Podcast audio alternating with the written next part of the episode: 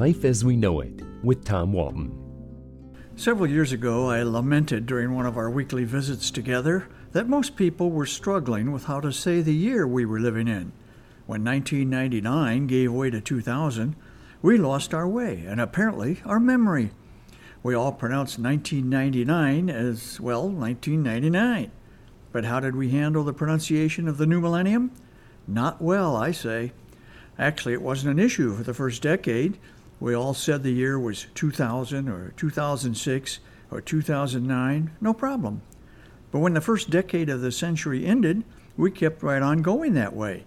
We pronounced the new year two thousand ten instead of the simpler and sensible twenty ten. And so it went all the way through the teens. We said two thousand fourteen or two thousand seventeen or whatever. I kept waiting, in vain it turned out, for us all to start saying twenty fourteen or twenty seventeen. And I remember expressing the hope that getting back to the simpler way would sound better by twenty twenty.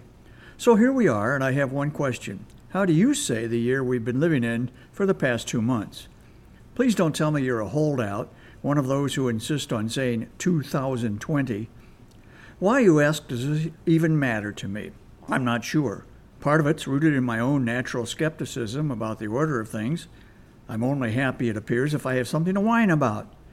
So with that in mind, here are some other things that give me reason to whine, therefore making me happy.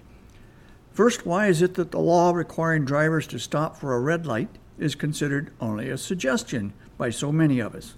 The motorist who sits patiently at his or her own red light, waiting for it to go green, had better look both ways before entering the intersection.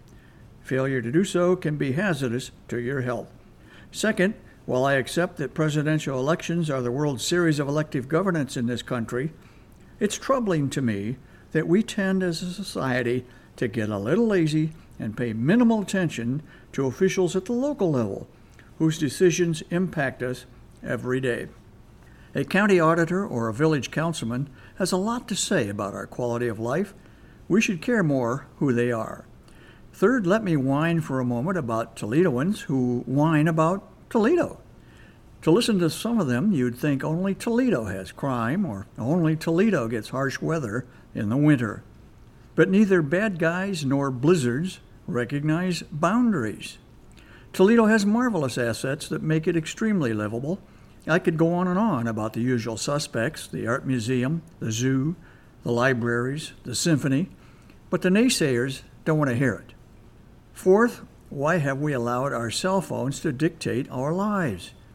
It may be too late for us adults to save ourselves, but what about the kids? Finally, there's a line in the musical Camelot that says, winter, at least in Camelot, is expected to exit March the second on the dot. So how's that working out for you today? Well, that's enough whining for this particular March second. I feel so much better, happy even. Life as We Know It is written and hosted by Tom Walton and is a production of W G T E Public Media. Life as We Know It with Tom Walton can be heard on W G T E F M ninety-one every Monday afternoon during All Things Considered at five forty-four p.m. or hear past episodes at W G T E dot org slash life.